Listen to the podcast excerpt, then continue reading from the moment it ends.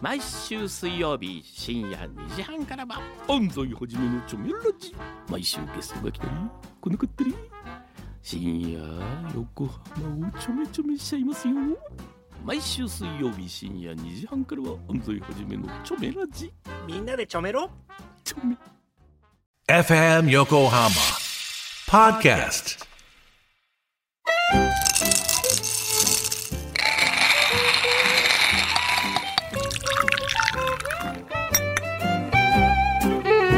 コーヒートークセッション」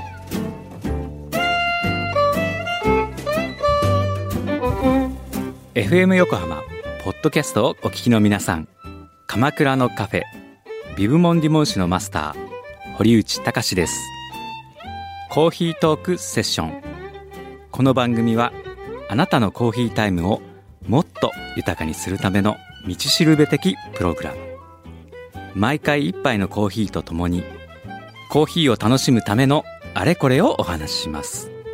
コーヒーとトークのセッションが生み出すフレーバー。どうぞ最後までお楽しみください。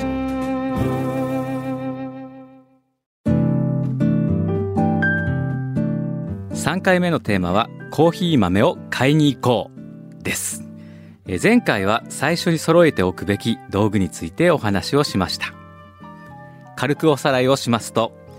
ドリッパー。そしてそのドリッパーに合うペーパーフィルター。そして、えー下に受けるサーバーガラスサーバーですね、えーそしてなんといってもコーヒーミル、えーこちらは揃えてほしいなと思います。えーできれば分量を測るスケール。そしてドリップポット、えー細くねあの入れられるドリップポットがあるとなおいいですね、えーこの道具が揃ったのでこれから豆を買いに行きましょう。とその前に、えー自分がどんなコーヒーを入れたいのかを整理してから出かけましょうね。酸味があるのかないのか苦味は強いのか弱いのかコクはあった方がいいのかさっぱりの方がいいのか。一番いいのがカフェや喫茶店などのお店で飲んだ美味しいコーヒーを自宅やオフィスで再現してみたいというところから始めるのがいいと思います。飲んでみて好みの味のコーヒーだったらそのお店の同じ銘柄の豆を買ってみるのが一番の近道です。また初心者の方だったらお店の人に聞いてみるというのがねいいと思います。恥ずかしいことなんてありませんよ。まあみんな最初は初心者だったのですから。まず聞いてほしいのが焙煎度合いですね、えーそのコーヒーが浅入りなのか中深入りなのか深入りなのか。そしてストレートだったら生産国。さらに品種生成方法まで聞ければ完璧です。美味しいなと思ったコーヒーがブレンドだったらそのブレンドのベースとなっている豆の生産国をお店のスタッフに聞いてみてください。それで大体自分好みの傾向が割り出せるはずです。その自分好みのコーヒーの軸となるものが分かったら他のお店に行っても焙煎度合いや生産国を試してみて自分のコーヒー味覚のストックを広げていけると思いますし店の特徴も分かってきます。そういったお店のない場合に最初に買いに行くとしたらやっぱり自家焙煎店に行ってみるのが一番だと思います。それでは実際お店に行ってみるとですねたくさんの種類のコーヒー豆が陳列されています。それぞれの商品説明を読んでみると全部美味しそうに書いてありますよね。本当選べないという方も多いと思います。そんな時にはスタッフの方に先ほど言った自分の好みのコーヒーの味を伝えてください。そうするとスタッフの方もおすすめを紹介してくれると思います。ディモン酒の場合だと最初に酸味と苦味はどちらがお好みかそして、ミルクで割ったりしますか？夏場だったらアイスにしますか？と聞きます、えーそこからお客さんのお好みを話しながら探っていって、まあ、いくつかの豆を紹介するわけなんですけれども結構こう初めてコーヒーを入れたいっていう方は酸味は苦手っていう方がね、えー結構多いような気がします。そういったお客様には中深入りをねあのお勧めすることが多いんですけれども逆にお客様から、えーお店のおすすめは？と質問されることもあるんですよね、えーその場合はディモン酒のハウスブレンドであるディモン酒というブレンドか季節限定のブレンドを提案しています。ストレートがいいという方には、えーブラジルのコーヒーを勧めています。基本的に知ってほしい焙煎度合いと生産国の味の傾向についてお話しします。コーヒーの焙煎度合いは大きく分けて8つに分けることができます。1ライトロースト。こちらは浅入りの区分に入ります。こちらはですねコーヒー豆にうっすらと色がつき始めた程度。えーコクや香りがまだ不十分な焙煎度合いです。2シナモンロースト。こちらも浅入りです。こちらはさっぱりとした味わいです。3ミディアムロースト。こちらは中入りとなります。豆は茶褐色に変化して、まあ、アメリカンタイプの味わいとなります。4ハイロースト。こちらも中入りです。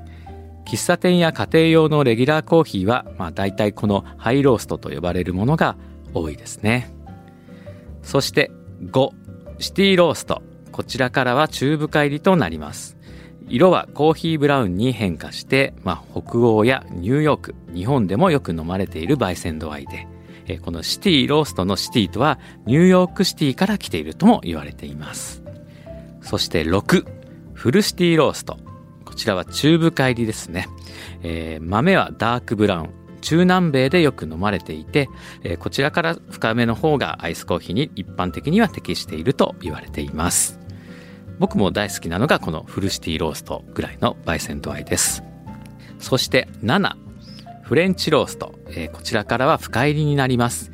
カフェオレや、まあ、ヨーロピアンタイプのアレンジメニューに適していると言われています。そして、えー最後になりますが8イタリアンローストえーこちらも深入りです。色は、えーブラックに近くなってきますね。えー苦味は、えー強くなっています。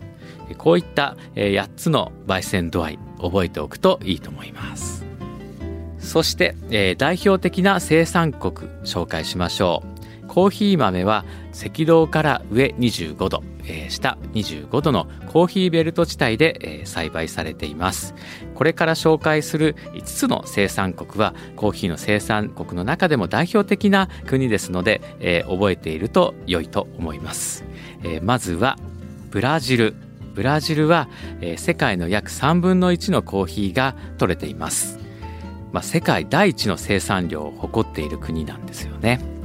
え日本の、え23倍の国土面積がある国でブラジルのコーヒーの豆の特徴というのは、え全体的にバランスの取れた味わいがありまして控えめな酸味と程よい苦味が特徴です。まあ、本当にバランスのいいコーヒーというのがブラジルですね。よくブレンドにも使われています。そして、え2番目にはコロンビア。こちらも皆さん聞いたことがあると思います。えーコロンビアも南米の国です。えコロンビアのコーヒーは強すぎない酸味と芳醇な甘み、柔らかなコクと苦味が共通しています。こちらもバランスが良くてですね、癖も少なめなマイルドなコーヒーなんですね。こちらもブレンドコーヒーによく使われています。まあ、コロンビアの銘柄で有名なのがよく聞いたことがあると思うんですけれどもエメラルドマウンテンというのが、ま、代表的なブランドでもあります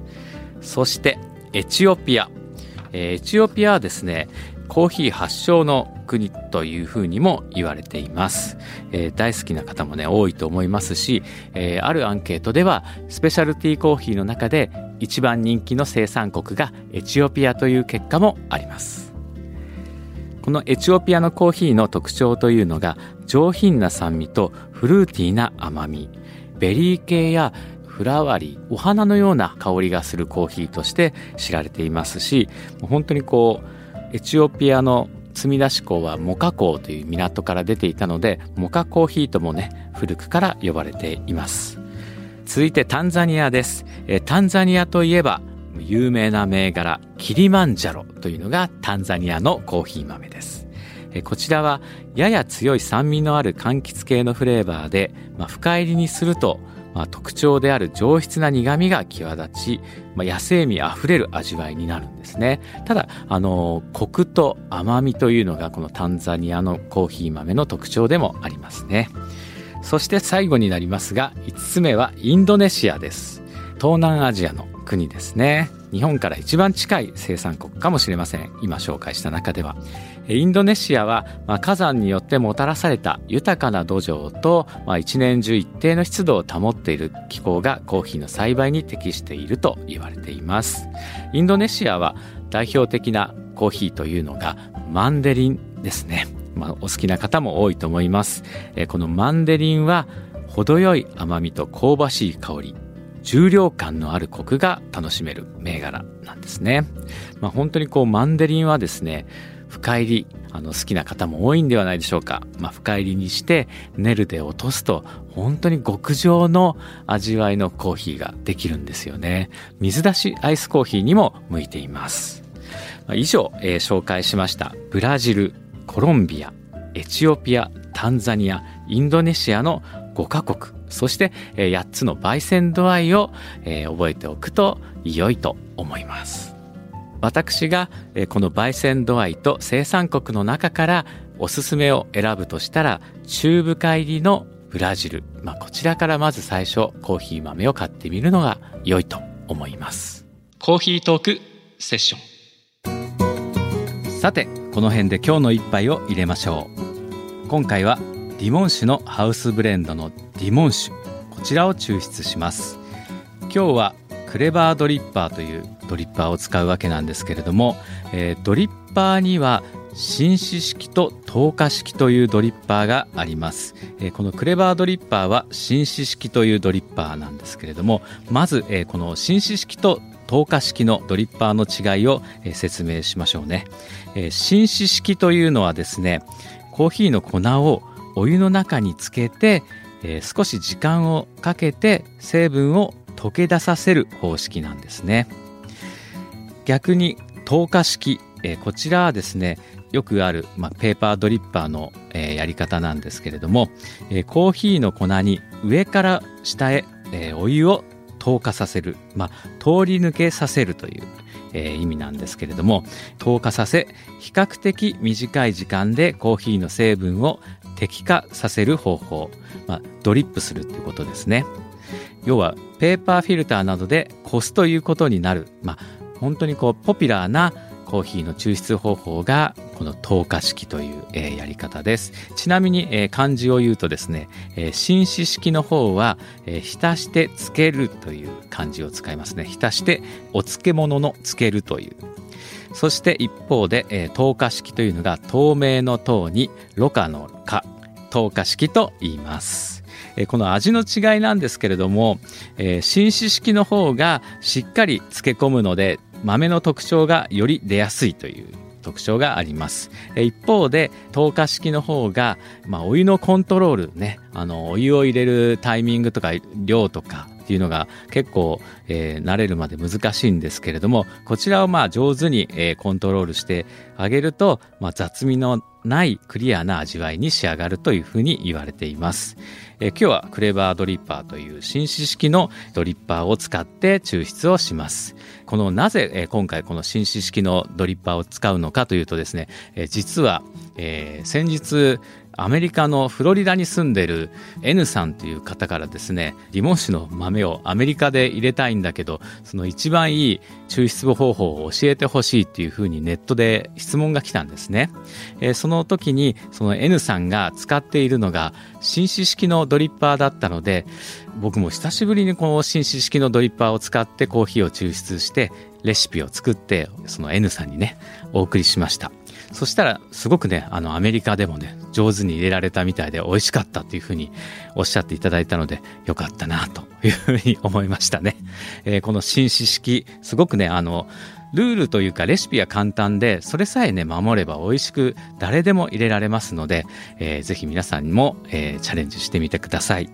さあ、えー、それでは抽出を始めていきましょう、えー、ディモン酒ハウスブレンドを今日は 28g 使います。28g 使って出来上がりが 300ml のコーヒーを抽出します。では測ります。やっぱりこうスケールはあった方がいいですね。あのコーヒーメジャーもスプーンもいいんですけれども、えコーヒーメジャースプーンだと焙煎度合いによってあの豆のスプーンの中に入る量が違いますので、えーやっぱりスケールできっちり測った方が、えーブレがないと思います。はい 28g 測りました。それでは、えーこちらの豆をひいていきたいと思います。えーブレンドのディモン酒はですねガテマラとブラジルのブレンドで中深入りまで、えー焙煎をしています、えブレンドというのは結構難しいんですけども僕もこのブレンドを作る時は本当にあの悩んでですね、え割合も配合も何回もテストしながらこのブレンドを作り上げました。それでは、えーミルでひいていきます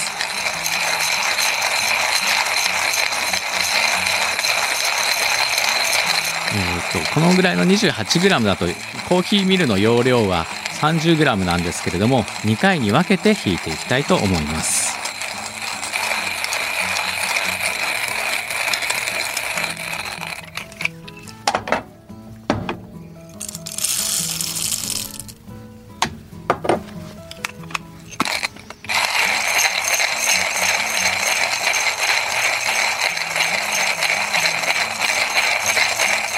一度ここで止めます。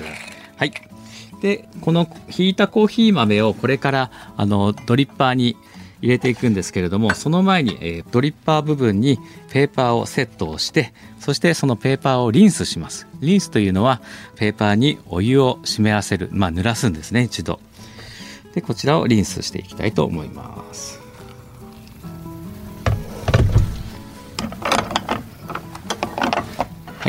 リンスしました。それでは、コーヒー豆の粉をね、あの、入れていきたいと思います。やっぱりこの手引きで引いていても、このぐらいのこう中深入りとなると、そんなに硬くないので、割と軽く引けるのが楽ですね。コーヒーの粉がセットできましたので抽出していきたいと思うんですけれどもこのクレバードリッパーというのがですね一度こうドリッパーの部分にお湯を溜め込むんですね。で最後にこうお湯を下に抽出するというやり方の抽出器具なんですけれども最初はえ普通のペーパードリッパーと同じようにえ蒸らします。こちらはだいたい 60ml 粉に対してお湯を表面にかけていきます。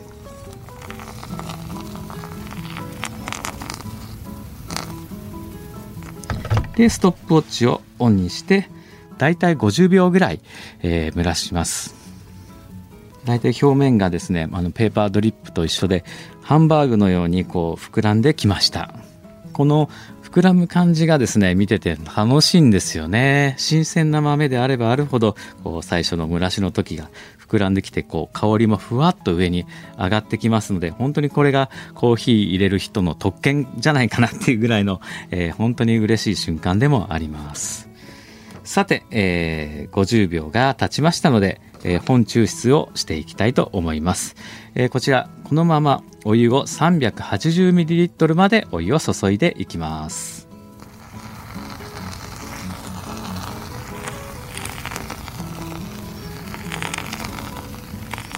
結構 380ml って結構たっぷりなので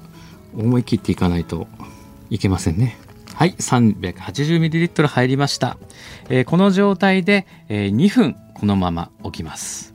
このクレバードリッパーはですねスケールの上に置いたままだと下からお湯は出ないんですけれどもサーバーに置くとお湯が下に出ていくというそういったあの装置なんですね。で先ほどちょっとあのお伝え忘れたんですけれどもコーヒーの引き目は中引きです。グラニュー糖ぐらいの粒の大きさですね。はい、えー2分が経ちましたのでこれから抽出していきたいと思います、えーこちらはですねあのサーバーにもうあとは乗せるだけでコーヒーが下にサーバー部分に落ちていきます。ドリッパーからね。じゃあ抽出始めます。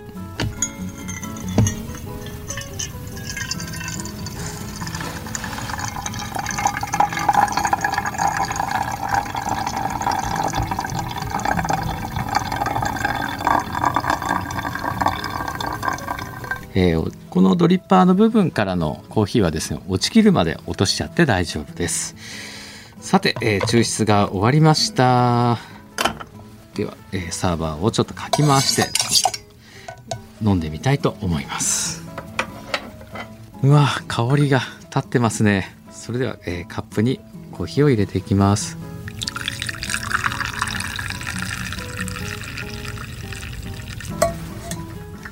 それではいただきます。暑いですね。そりゃそうだホットコーヒーですからね、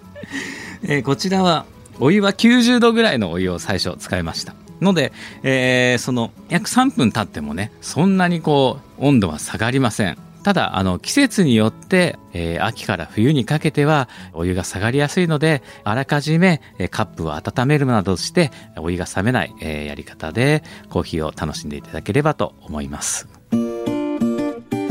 早速コーヒーが入りましたね。もうすっかりリラックスタイムに入っています。さて皆さんからあのメールがたくさんいただいています。ありがとうございます、えー、こちらで紹介していきましょう、えー、ラジオネーム横浜陽子さん。この番組を知り堀内さんの声も懐かしく心地よくボリューム1も2も楽しく拝聴しました。そして早速番組の内容を参考にドリップパックでお湯の量温度も測って入れてみました。すると大げさかもしれませんがお店で入れたような味わいに。これには本当に驚きました。自分で入れたコーヒーがとても美味しかったです。というメールをいただきました。横浜陽子さんありがとうございます。えドリップパックでもね本当にお湯の量と温度を測って入れるともう全然味わいというのが違いますしまた裏テクというのも実はあるんですよ。ドリップパックを美味しく入れる。まあ、その美味しく入れるやり方はまた改めて、えー、このポッドキャストでも紹介していきたいなと思います。さて、えー、続いてはラジオネームマンデレンさんですね、えー、堀内マスターこんにちは。私は今までコーヒーを選ぶ際に品種を注目していませんでした。えー、やはり品種ごとに味の特徴も変わってくるのでしょうか、えー、その時の流行りの品種はあるのでしょうか。ということで、えー、メールをいただいています。実はですね次回ボリューム4の内容というのがコーヒーの品種についてなんですね、えー、ローストデザインコーヒーの三上亮さんとコーヒーの品種についてトークをしますので楽しみに、えー、待っててくださいね。PS これからもコーヒーの知識やマスターのギャグを楽しみに拝聴させていただきますということでありがとうございます、えー、頑張ります。このマンデレンさんっていうのももしかしてダジャレになってるんですかね？ラジオネームも。というわけでコーヒートークセッションでは、えー、番組の感想あなたからのコーヒーにまつわる思い出や好きなコーヒー店の話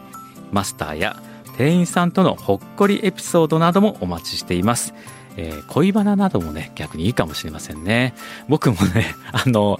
お店をオープンした頃はよくねあの暇だったので恋バナの相談に乗ってたんですけどもね、えー、最近はとんと、えー、相談してくる人も少なくなってしまったのでぜひぜひ、えー、こちらコーヒートークセッションではね恋愛相談こちらも乗ってみたいなというふうに思います。また、えー、こんなグッズが欲しいというリクエストもお聞かせください。宛先は cts.fmyokohama.jp cts.fm 横浜 .jp です。コーヒートークセッションは各週月曜日の夕方5時頃更新されます。ぜひお聞きのアプリでこの番組をフォローしてくださいね。それではまた次回、美味しいコーヒーを用意してお待ちしています。コーヒートークセッション。お相手は鎌倉のカフェ、ビブモンディモン酒のマスター、堀内隆でした。本日もご来店ありがとうございました。